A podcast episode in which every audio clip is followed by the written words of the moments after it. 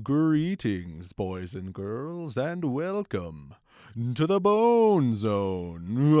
I hate those few moments when you turn out the light and run to the bed.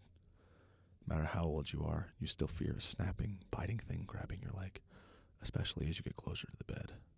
In those few seconds, the monster in the bed is real, and you must act fast to defeat it.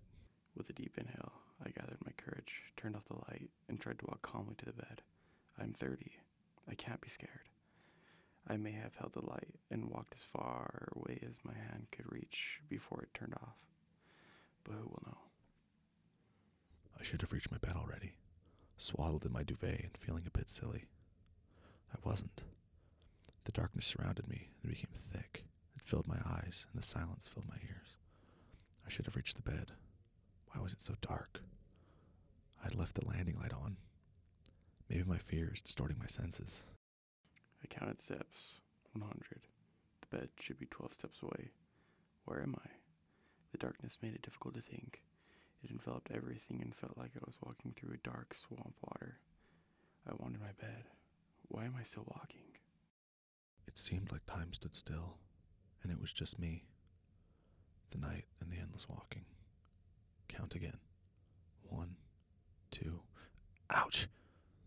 I banged against the bed. Deliriously, I jumped in and waited for my heart to calm down. Maybe I imagined it. I hate the dark.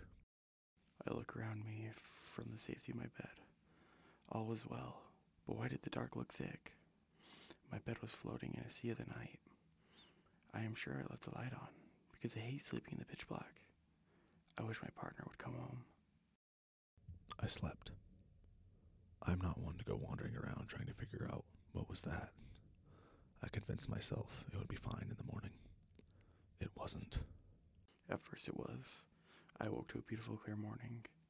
I love our bedroom first thing in the morning. The light pulls in on the beautiful wooden floor and fills me with dissatisfaction.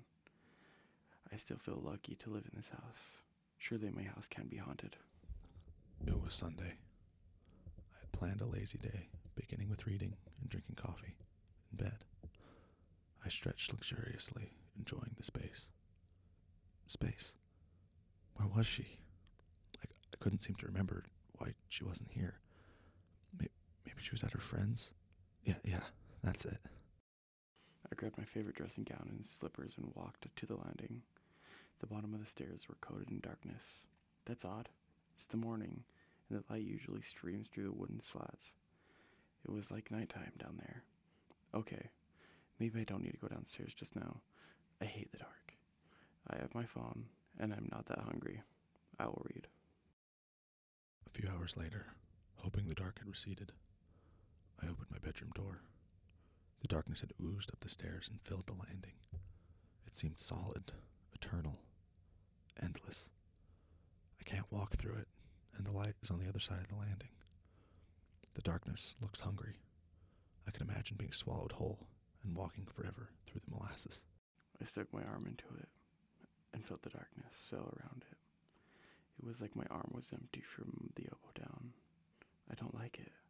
I yanked it back, slammed the door, retreated into my sun dappled room, and hid under the window. Everything felt normal there. It was getting late. The darkness would steal away the sun and fill the room. God, even my brain felt dark. I couldn't remember why my partner wasn't here or when she left. The room had turned navy blue. It occurred to me that her wardrobe would tell me where she was. I will see which clothes are missing. I need to do this before the darkness descends. I, I can't I can't think straight. My my brain is getting darker.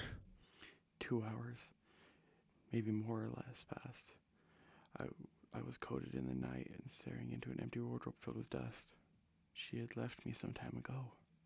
Why can't I remember? How do I escape the dark and leave my house? The only light is the one from my phone. I think it's keeping me alive.